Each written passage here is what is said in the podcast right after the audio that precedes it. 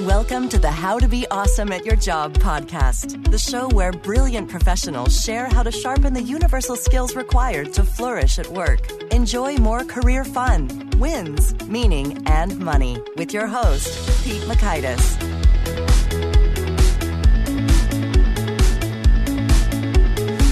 Hello, and thanks so much for joining us here for episode 184 with Ivan Misner. Ivan is very much one of the world's foremost authorities on the important topic of networking. So we get into it. You'll learn one, the fundamental networking disconnect that holds us back. Two, Ivan's all time favorite networking strategies. And three, how to wow prospective employers via a working interview. So if you'd like to check out the show notes or the transcript or the links to items that we reference here, you can find those over at awesomeatyourjob.com slash ep184. Now, here's Ivan's story. Dr. Ivan Misner is considered one of the world's leading experts on business networking. He is the founder of BNI.com, the largest business networking organization, and has written several top business books, including three New York Times bestsellers, two Amazon bestsellers, and one Wall Street Journal bestseller. The titles include Avoiding the Networking Disconnect, Business Networking and Sex, and Networking Like a Pro. Ivan holds a PhD in organizational behavior, and as the co-founder of the BNI Charitable Foundation, he was named Humanitarian of the Year by the Red Cross. Here's Ivan. Ivan, thanks so much for joining us here on the How to Be Awesome at Your Job podcast. My pleasure. Thanks for inviting me. Oh, well, I'm so thrilled to dig into your wisdom. But first, I wanted to cover something kind of fun. I learned in my prep that you studied chess under a Russian grandmaster. Can you tell us the tale? Yeah, Russian born uh, grandmaster. He uh, lives in the U.S. and has for many years now. Uh, his name is Igor Kamil- Khmelnytsky. Khmelnytsky. Uh, and he was born in the Ukraine. And he was referred to me. Uh, and uh, you know, I worked with him for some time. It, it, it is really amazing to play a grandmaster. They just toy with you. Oh. you just you just feel so helpless. You get pushed around the table uh, or the board. Uh, it's just it's an amazing experience. Well, you know, I was really into chess in my younger days, and I still play from time to time. And I remember that was just so powerful for me to learn that wow, if I read books and learn about chess things, then I get better at chess. And I remember yes. when I beat my dad without him letting me for the first time, and it's like, yes. oh, wow. You know, just the power of knowledge and learning and growing, and improving. It started a really cool trajectory, and here we are. Well, I love the game, and uh, I don't. I probably don't play it as much now. And, uh, and he he taught me a lot. There were, uh, you know, a number of things. I mean, he just opened my eyes to concepts I would have never even imagined. Um, I think one of my one of my favorites was um, you don't have to respond to an attack. All right. And I'm like, what? Of course you have to respond to attack. He said, no, you don't. You said attack me. and so, you know, I went after him and, and he did nothing. And I was, you know, I took pieces. And and then out of nowhere, he checkmated me. Yeah. And he said, look, sometimes when people are so focused on doing damage to you, just let them do it and you do your own thing. And that was good advice for life. You know, let them do what they're going to do. You do it your own thing, you're going to win. That's good. And, and I thought it was great advice for chess and for life in some circumstances. Oh, perfect. Well, thank you for sharing that. And so when you talk about life and flourishing, you've got quite the organization that helps with that. Tell us, yeah. what is BNI all about and how do we get in? Well, BNI is a business and professional networking organization. We allow one person per classification to join. So there's, you know, one lawyer, one uh, chiropractor, one florist. They get together every week. So we have weekly meetings all around the world. I started the organization in 1985. We now have 8,082 chapters in more than 70 countries around the world. Um, we help people build their business through referrals. Now, last year we passed 8.8 million referrals and generated 11.1 billion with a B, 11.1 billion dollars worth of business for our members through this referral process. So it's in a nutshell, it's a platform for people to get together and generate referrals for their business. Oh, that's so powerful. So then I'm hearing that the people will tend to be business owners or people associated with the business development for an organization? Yeah, so the business owners or uh, salespeople for larger companies, or you know, uh, sort of quote unquote professionals, the the you know certain medical professions like uh, chiropractors and dentists, uh, and uh, of course uh, professionals like accountants and, and lawyers. So really, quite a few different professions represent those three broad categories. All right. So now if I were just to go over to your website, bni.com, I was playing with it. I just type in a zip code and then boom, I see numerous local chapters and I could just reach out to them and away we go. You can, yeah, or the or the local director and ask, you know, what chapters uh, do they recommend? Either would be would be great, and there's plenty to choose from. I mean, look, when I started BNI in 1985, um, it it became apparent very quickly to me that we don't teach this in colleges and universities. We don't teach anybody how to network, how to build their business through referrals. And BNI really was, I think, an example of necessity being the mother of invention. I needed referrals. I was a management consultant. I mean, I'd like to tell you I started BNI because I had this brilliant idea and, and big vision, but I started it because I needed referrals and I wanted to help my friends. And that's when I realized, oh my goodness, nobody really understands how to network. We don't teach this in college. And so BNI was really about help, helping provide the platform and the process um, to achieve that. Okay, that's great. And so then how big is a chapter in terms of number of members? The statistical mean worldwide is 27. Uh, they can get as big as 100 members. We have some chapters that have 100 members, but you know, a 40 member chapter is awesome, really solid. That's good. That's good. And so we say one per category. So I guess I'd be like the training guy. And so we got the chiropractor, the dentist, and the training dude, and 37 others. Yeah, and you might get, um, you know, some professions that you might get two or three lawyers representing different areas of the law, family law, contract law, trust, wills and trust. So it's possible that you'll split that up because, you know, if, if you could just do what you love to do in your profession, and let someone else that's in a similar profession do what they love to do, that actually makes for a stronger chapter because you're able to send business to each other uh, almost easier than anybody else because you're in a similar profession. Does that make mm-hmm. sense? It does make sense. And you just feel better about what you're giving and receiving. It's like I am more delighted, you know, if I get a client which is a bullseye for what I dig doing and vice versa. So that's cool. You, you know, you, you touch on something that almost no one ever recognizes, and that is that uh, when you go to a BNI meeting and you've got three or four referrals in your hand, we, we actually fill out referrals, or you can do it online as well, but we have referral slips. When, when people show up and they have four referrals in their hands, they're really excited to be able to pass that on. I mean, I see that all the time. Very true. Oh, that is so cool. Well, fun. Well, so this was new to me. I'm getting an education. And so, but kind of zooming in on the listener here, I think the, well, I know from my conversations and surveys that the vast majority are not business owners or sales folks, but you know, some are, but they're, everyone's a professional who's got something cool going on. So kind of within that context, could you maybe open us up and share a little bit about, you know, how do you think overall in terms of worldview or philosophy on networking, relationship building in general? Yeah, whether you own a business and you're trying to generate referrals for your business, or whether you just want to network for your career, because you know career networking, a lot of it, uh, of what I teach applies there as well. Um, it's very important that you build your network. And for your listeners that are out there, um, I want you to think about this for a moment. Have you really, really built a, a powerful personal network? And if you haven't, it's not too late. It really is not too late. There's a great Chinese proverb that I, I love. It's a when's the best time to plant an oak tree? And the answer is 25 years ago. And the second part of the answer is today. So if you haven't planted that oak tree years ago to build your network, then start today. I think what happens is that people are so focused on on their need when they need it, they don't build their network before they need it. Um, uh, a couple years ago, I was in London and had almost a thousand people in the audience, and I said, "How many of you are here today, hoping to, you know, just maybe?" And these were business people, you know, maybe just sell something.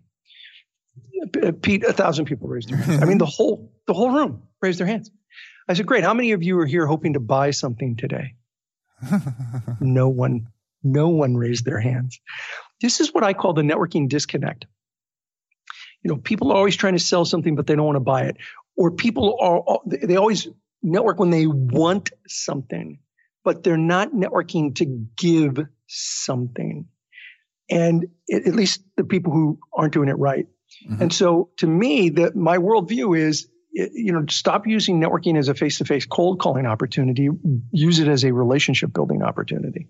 All right, excellent. So huge disconnect. Everyone wants to take, and you want to proactively build a network by giving and being generous in advance. Yes, absolutely. It's about building social capital.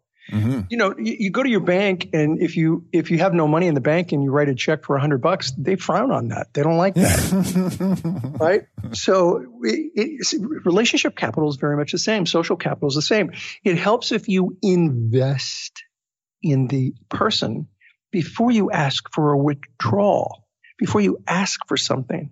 And I, that seems so obvious when it's, you know, when I bring it up to people, they're like, oh, yeah, I guess that's true. Yeah. So don't ask people that you don't really know or that you know, but you haven't invested in at all. Don't ask them for anything because they're a lot less likely to give it to you if you haven't invested in the relationship. Mm-hmm. And we talk about investing. Can you give us some great examples? Of what does investing, you know, look, sound, feel like? Well, you know, one thing is just buying what they're selling or sharing yeah. some of your insights or wisdom. Uh, hopefully, if they perceive it to be as such, you know, with them. But right. what are some of your favorite ways to invest in folks? So, to, for me, it's about uh, finding out more about them, finding out what challenges they have, and and seeing if there's a way I can help them with the challenge. I mean, I'll give you a great example. Uh, in one of my books, in Truth or Delusion, I say you can network anywhere. I, I, lay out the whole book as truth or delusion. You can network anywhere, anytime, any place, even at a funeral. Is that truth or delusion? Well, my answer is truth, but you must honor the event. So don't go walking around the, the, the funeral passing out your business cards. That's stupid. But if your philosophy of networking is to give people, give to people, help people, then you should be able to do it anywhere. And I want to give you an example that answers your question. I was at a church event, a church event. And that's not, you know, normally a place where you think of networking. But there was a business guy there that I really wanted to get to know. I wanted to know what he did more build a relationship with him. So I, I saw him there. I started asking him questions about his business.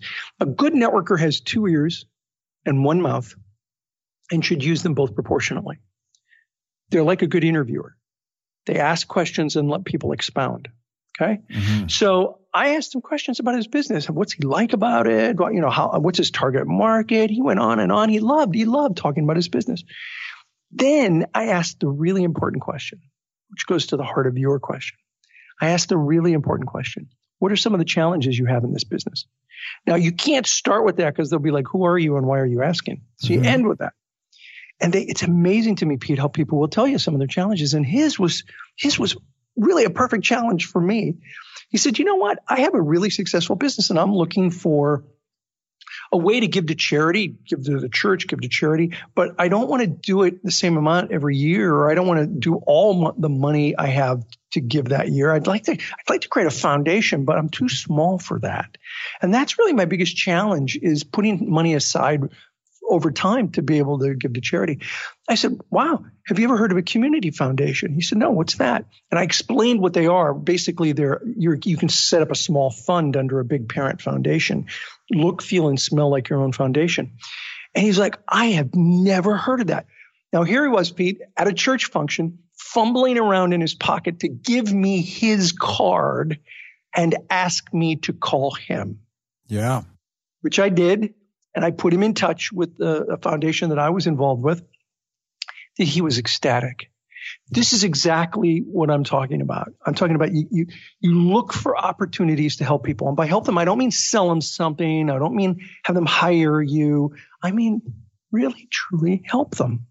And if you can find ways to do that, your social capital goes up with them overnight. If I'd have called that guy two weeks later and asked for an appointment, to meet, he'd have done it in a hurry. First of all, he'd have taken my phone call, mm-hmm. and then he would have met with me if I asked. Uh, and that's what I mean by building social capital. Okay.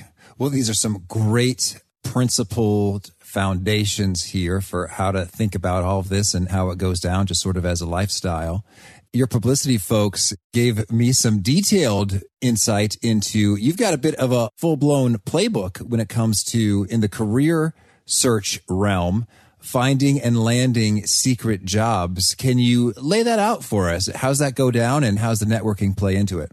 Well, you know, there was a, a study just recently published by LinkedIn that that says, uh, and and this correlates with almost every other study I've seen, but this one's very recent on LinkedIn It says uh, 80% of all jobs are found um, by referral, mm-hmm.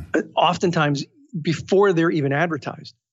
And so that's a huge, huge number. Now, I stopped and thought about that when I saw it, and I realized that 80% of the jobs that I ever got before I started BNI, exactly 80% were through referral. Um, and I was like, wow, that, you know, that's an amazing statistic. So how, how do you work that? So here, here are, here are six things to keep in mind. One, you have to start with the right, right mindset. Desperation is not referable.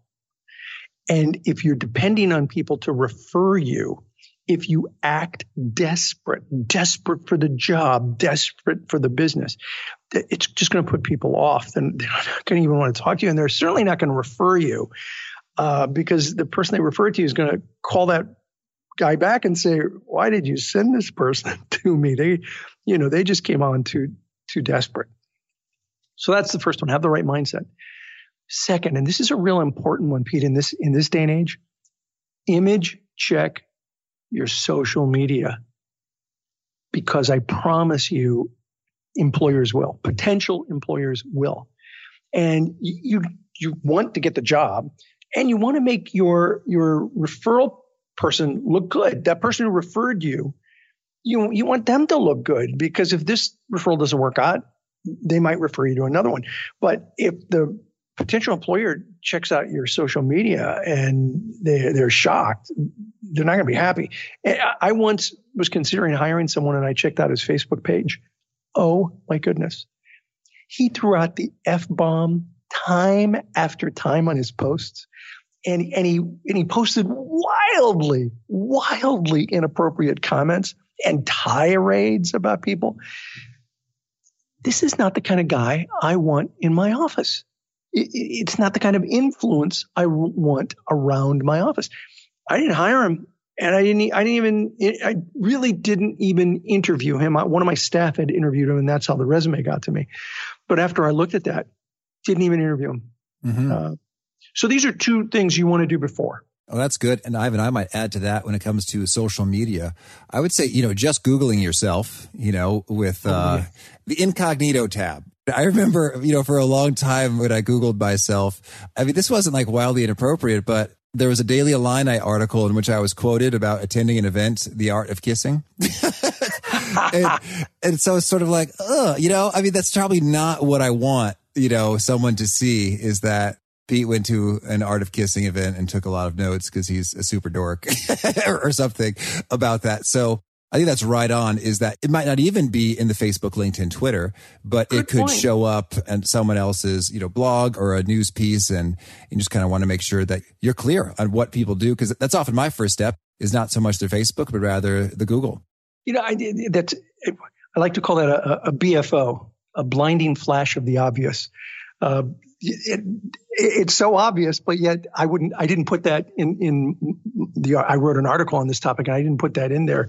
Uh, but it's, it's very obvious. And I Google myself often just to see, you know, what's out there on me. So yeah, I'm glad, I'm glad, I'm going to add that to, uh, to my content. Thanks. Oh, I'm honored. Stuff. Yeah, cool. Well, so stuff. super. So the online presence, they're checking. So you should check. So yeah. you got the mindset, you got your presence in shape, and then what? Then you got to start with your current relationships.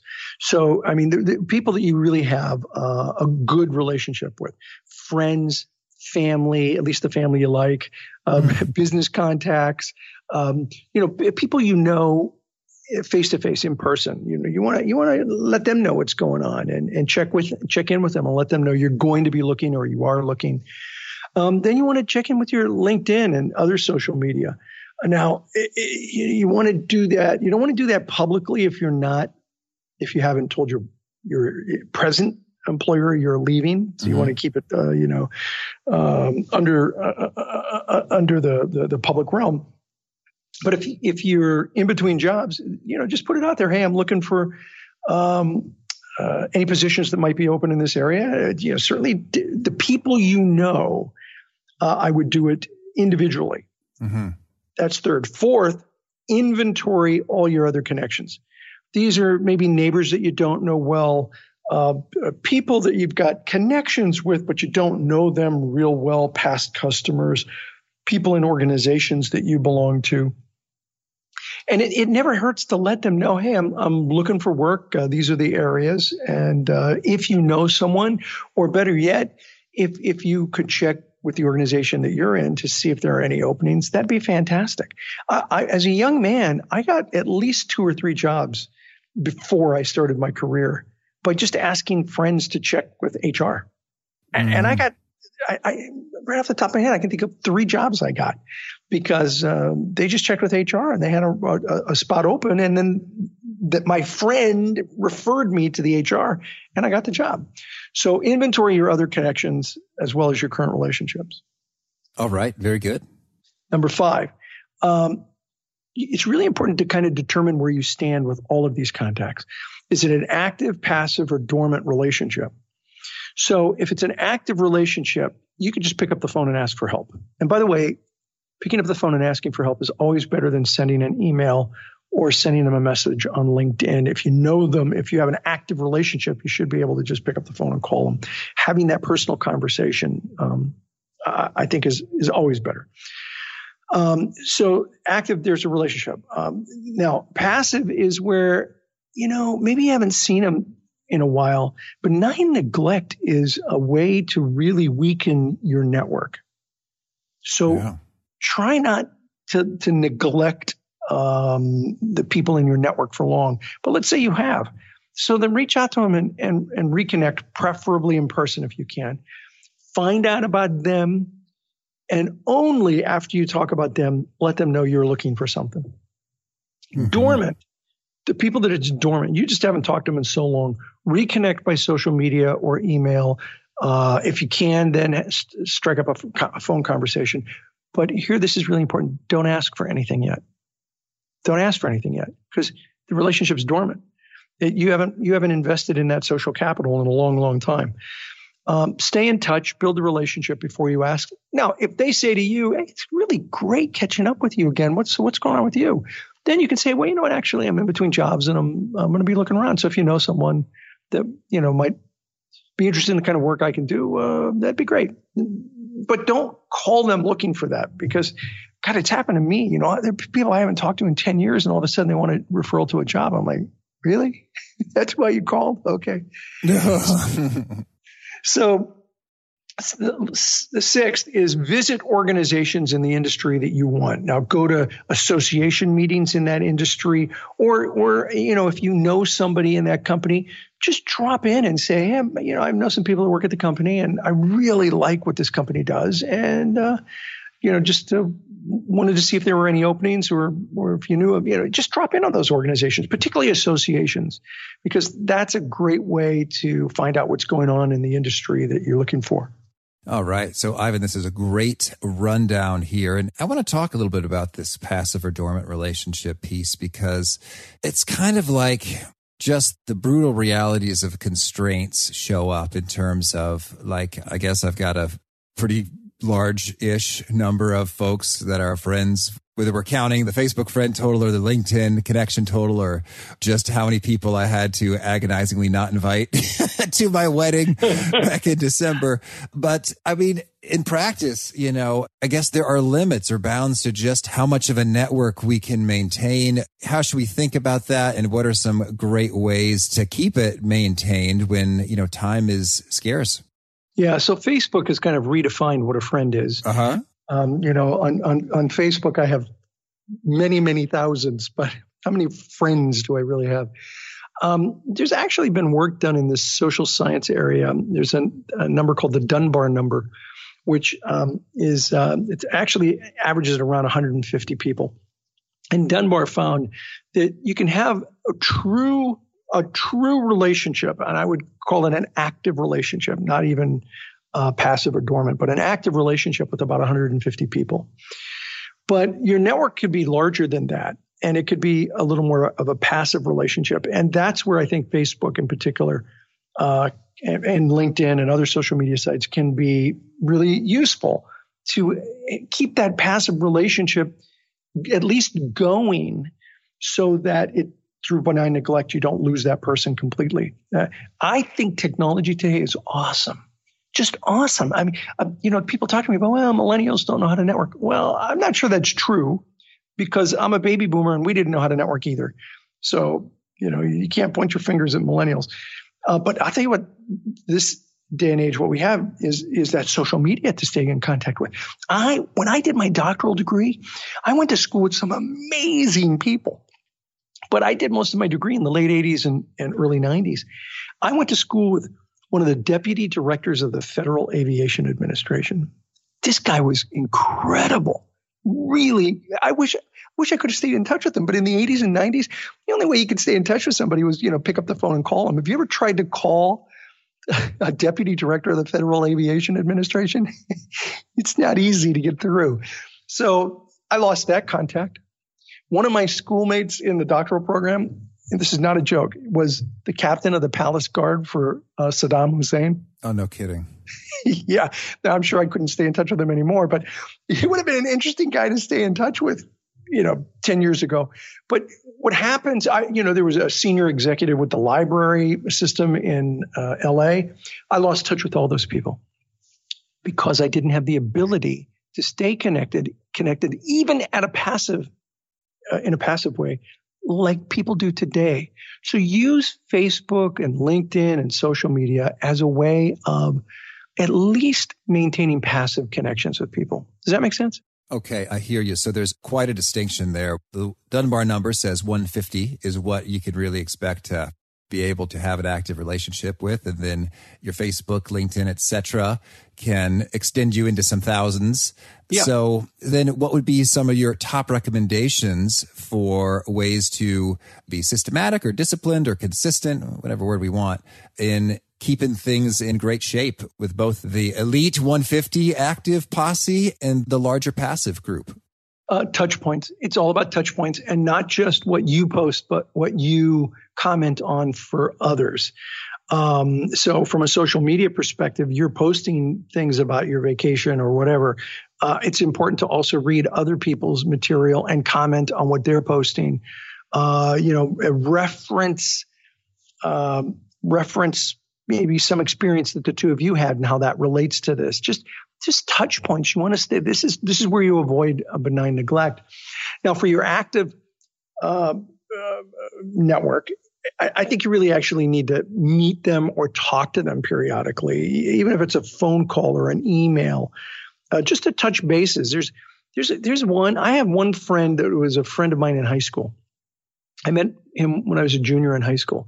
We're, we're now both, I'm 61, he's 60. Um, we've stayed in touch all these years. And the, the, reason that we've stayed in touch is that we always reach out. Sometimes it's just two, three times a year. That's it. But we, we stay connected, not just on social media, but actually we stay connected more on phone calls and email than we do on social media. He's not a big social media fan. So um, stay connected with them through whatever whatever mode they like to use. Now, that's a really important concept. Mm-hmm. You've got to stay connected in what they like to use. I kind of learned this with my kids a number of years ago. I had a, a daughter who um, she didn't know that the phone actually could call people, her mobile phone. She thought oh. all you did was text on it. So Kids I'd call her. I'd call her, no answer. I'd text her, boom, she'd respond immediately. I mean, really? All right, fine. Then I had another daughter who uh, phone, forget it. Text, forget it. WhatsApp. Mm-hmm. She, but if I WhatsApp her, she'll respond immediately. I had to download WhatsApp. I don't use WhatsApp. It's, it's a great program, I guess, but I just don't use it. I, I had to download WhatsApp so I could talk to her. That's the only reason I have WhatsApp is for my daughter. My son, he was a gamer. So forget about the phone, forget about texting, forget about email for all of them, forget about WhatsApp. He didn't like it. He's a gamer. And I discovered that an online program called Steam uh, has an instant message feature. So I downloaded Steam and then bought a, a game so that I could instant message my son to talk to him. The lesson that that taught me was it doesn't matter where you are. What matters is where they are. And if you want to maintain a relationship, it helps if you know where they like to communicate and you communicate where they are. That's the way you maintain a relationship. Okay. Well, I like that. And I think it takes a good bit of humility and flexibility and generosity to go there instead of just whine like these ungrateful kids. You know, they, yeah. I don't know how to use Steam. Come on. Yeah. You know, it sounds like, I don't know if you had to get over yourself or if it was pretty quick and easy to just adapt for you personally. But Listen, I don't adapt well, but these, are my, these, are these are my kids, and you know you, you got to do what you got to do. So uh, I wanted to. I it was important to me that I not lose touch with what's going on in their life. So I adapted. They'll grow out of it. One of them already has. Aliens come and take your kids when they're in their teens, and they're gone until their twenties, and the aliens bring them back. Okay. well said. Well, so, oh my gosh, there's so many things I want to cover. Okay, let's say a quick hit here. Do you have any favorite networking strategies or tactics or scripts like keywords and verbiage that you find? I know it's more about, you know, generosity and investing and being kind, but if you have any tricks and hacks, we want to hear those too. Okay, so I'll give you two themes. One's strategy, one's tactic. The first one strategy is what I call the VCP process. It's the foundation of everything I teach. If you don't get this, nothing else you do, nothing will be effective. Uh, VCP, it stands for visibility, credibility, profitability. That whatever you're talking about, whether you're talking about getting uh, business uh, or whether you're talking about getting referrals for jobs or whether you're talking about uh, people helping you with giving you information, it's about building the network and you do it through VCP. First, you have to be visible. People have to know who you are and what you do. They have to know who you are. Then you get to credibility where people know who you are, they know what you do, and they know you're good at it. This is the phase that takes a long time. Building credibility takes time. Once you've gotten to credibility, you can get to then and only then can you get to profitability where people know who you are, they know what you do, they know you're good at it, and they're willing to help you in some way. They're willing to give you a referral. They're willing to give you, um, you know, a, a job opportunities. They're willing to they're willing to help you in some way. What happens is that we meet people and we jump. We try to jump over visibility, over, over credibility, and get right to profitability. In in one of my books, uh, I wrote a book called Business Networking and Sex. Not what you think. it's about the difference between men and women and how they network. And uh, we call this in the book, we call this premature solicitation, oh which you don't want to say fast three times. It'll get you in trouble. But that's where you, you, you, you know, you jump right into trying to do business or trying to get what you're, what you want from the other party as opposed to building a relationship. VCP. The next is follow up. This is a tactic. People always ask me, how do you follow up? What's the best way to follow up? So here it is. I call it 24 7 30. This is in a, a, book that I just wrote with Brennan Scanlon called Avoiding the Networking Disconnect. Avoiding the Networking Disconnect. 24 7 30. Within 24 hours, drop them uh, an email or, oh my goodness, go way outside the box, write a postcard or a, a, a letter and follow up. So when you meet somebody at a networking event, follow up with them within 24 hours. It was really great meeting you. I enjoyed spending time with you. I hope our paths cross again. Don't sell to them. Don't ask them for anything. Okay. Two, within seven days, connect with them on social media. And remember what I talked about with my kids. Go where they are, not where you are. That's really important within 24 hours. And don't sell to them. I, I call it sales Tourette's. People just can't help. you know, they, they, gotta they gotta ask for whatever it is that they want, uh, and you, you just can't do that until you build the social capital uh, 24 7 30 within 30 days set up an appointment to meet with them hey it was really great uh, you know really great meeting you last month. Uh, i've followed some of the things you're doing on on um, linkedin or facebook uh, really interesting. I'd love to get to know more about what you do and and see if there's anything i can do to help you. And um, maybe you can find out a little bit about what i'm doing and love to meet for coffee. Um, and that's a great way, some very specific tactics to follow up that are all about relationship building as opposed to just getting what you want from someone. Okay, right on. And can you tell us what is a working interview? So a working interview, so we'll go back to the you know, looking for a job. A working interview is, I think, a brilliant concept. It um, it's it's not my idea, but I've been using it for a long time. It's a great way for uh, any company to basically take your experience, your work ethic, and and and t- take it for a test drive.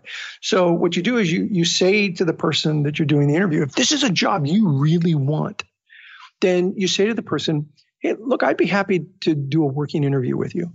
I can show you what I can do. Uh, I really love what this company is doing, and I want to be able to show you what I can do. So I'm happy to spend a day, an afternoon, uh, you know, whatever you would like, doing a working interview where where you can see what I'm capable of doing, and you can see my attitude in doing it, um, and you don't have to hire me. Now, sometimes companies will pay you anyway just because there are legal issues, mm. but um, you offer to do it for free. Now, I just just two weeks ago recommended this to my eldest daughter. And she's like, Really? Are you serious? I said, Honey, just try it. I'm telling you. I've, I've recommended this to a lot of people. She tried it. They were like, Okay, we got something going on tonight. Let's see how you do tonight. And they had her come in and had her do something uh, at this big event. And they liked her so much, they hired her that night for the job. It's a great concept if you're looking for work, a working interview. Offer to work for free for a day, for an afternoon, so that they can see you operate. And you know what's great about that is you learn something too. It's like, oh, wait a minute, these people are bitter, backstabbing vipers. yeah, you might. on second thought, I don't want this job. Thank you very much. Yeah, and you're absolutely right. That could happen. I did have an employee once who um, she left our company and she went to work uh, at another company and she was there. she was there three hours, and and had that experience. And uh, she called us and said, "Hey, can I come back? I, I I hate where I've gone to." So yeah, you're right. You sometimes you can find out quickly. Oh, that is so good. Well, Ivan, tell me, is there anything else you want to make sure to mention before we quickly hear about a couple of your favorite things? Yeah, you know, I think the, the most important thing um, that I could share with your listeners is that networking is more about farming than it is about hunting. That it's about cultivating relationships with other people. It's not a get rich quick scheme. It's just it's a great way to build a solid foundation for a long term successful career. Perfect. Thank you. Well, now can you share with us a favorite quote, something you find inspiring? You know, so here's one I've been thinking about what what what should I share on this show that I've never shared before, and it's one of it's my it's not a business quote, but it's absolutely my favorite life quote. Here it is. One always dies too soon or too late, and yet one's whole life is complete at that moment with a line drawn neatly under it ready for the summing up. You are your deeds and nothing else in life. Jean Paul Sartre. All right. That's among the heaviest. Thank you. Yeah. I've never shared that on an interview, but that is my favorite personal quote. Oh, appreciate it. And how about a favorite book? Well, from, um, you know, if you're if you're thinking of starting a business, it would be eMyth. Uh, eMyth is an amazing book. Uh, I based uh, you know a lot of BNI's development on it. Uh, if you have any difficult issues to deal with with other people, the best book I have ever read is Crucial Conversations. Crucial Conversations, and it really talks about how do how do you have conversations with people, personal or professional, that are t- they're the tough conversations. How do you do them? Mm, thank you. And how about a favorite tool? Oh, I couldn't live without my uh, computer. you know, if I have a computer and a microphone, I can I can work anywhere in the world, and I do. I I work all over the world, and yeah, that's got to be my favorite tool. Oh well, we appreciate a good microphone. Thank you for bringing it. Very nice. well, yeah, I've got I've got a Yeti. Uh huh. It's working. So, Thank you. Yeah, it's good. And how about a favorite habit? So uh, I color code my calendar. Uh, always have. Um, well, always uh, the last 10, 15 years. Um, color code my calendar so that at, uh, so I think an entrepreneur is either working in their flame or working in their wax right? When they're in their flame, they're on fire, they're excited, they love what they're doing. So I can look at my calendar and at a glance know whether I'm working in my flame today or working in my wax, my wax being the things I don't like to do. So everything I love doing is in green. Interviews, by the way, are green. So this is a green item uh, for me. So I color code my calendar to know at a glance how I'm doing uh, for the day. Mm-hmm. Well, so uh, I have to follow up with that. So if you have stuff you don't like doing, so you just see it, you recognize it. I guess then what? We got a bunch of wax on the day. What then? Yeah, yeah, like red. Red's uh-huh. bad, very bad. That's usually discussions with lawyers. You know, that's uh, that's bad. Um, no, it tells me that I'm out of balance for where I want to be. Mm. Um, you know, I think I, I want to be working in my flame, and so if I have a day that's you know all in blue or red or other colors, then I realize that the, I got to make up for it tomorrow. I need a green day tomorrow. So it's it's it's a way of planning your purpose. You, you don't let the, the tail wag the dog. Mm. The, you know, you have got to have some control over. I have well, I can't speak for you. I have always felt that I need to have some control over my life and my business. And so this is one way to do it is I really try to do things that are in my flame. Mm, beautiful. Thank you. I don't get there 100%, but I'm, I'm pretty close now. that's great. Well, and now can you share, is there a particular piece that you reveal, a nugget that you share, whether it's in your writing or speaking or something that just really seems to connect with people? They quote it, they retweet it, they Kindle book highlight it. Yeah, I, I think the one there's a number, but uh, one would be um, the the secret to success without hard work is still a secret. I think so many people are looking for that one nugget. You know, so many people say to me, "What's the one? What's the one secret to success in general, or in networking, or whatever?" And and I always say to them, the one secret is there is no one secret. Mm-hmm. It, it, yeah, it's it's a recipe. It's always a recipe, and it always involves hard work. And anybody who tells you that um, that they've got some get rich quick scheme is, I think, almost always lying to you. Uh, you know, or it's buy my product and it'll make you successful. Success is, uh, you know, it's it's uh, it's hard work. Mm-hmm. It may be fun if you love what you're doing. It may not feel like hard work, but from the outside looking in, people go, yeah, that guy works hard. Right. In terms of sheer hours and attention and energy and courage, etc. Very good. So, and if folks want to learn more, get in touch. Where'd you point them?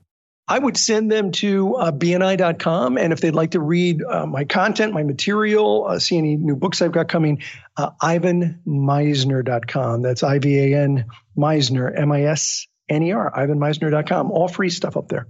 Okay. And do you have a final parting challenge or call to action for those seeking to be awesome at their jobs? So I, I think the the one thing I've learned in the last 32 years of running the largest um, networking organization, face-to-face networking organization, is that it, it's not what you know or who you know. You know that expression? It's not what you know, it's who you know. It's not what you know or who you know. It's how well you know each other that counts. That's the key. When you go deep, if your network is a mile wide and an inch deep, it'll never be powerful. You need a network that is both wide and in places deep. It's all about relationships. All right. Ivan, this has been such a treat. Thank you and good luck with your books and all the good stuff you're up to. Pete, thank you. I appreciate a great interview.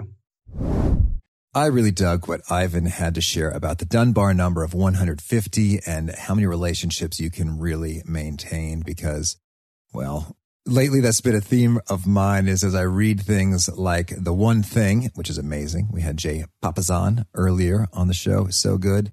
Or essentialism or anything about prioritizing. It just puts me at ease. It's like, oh, I don't have to do absolutely everything.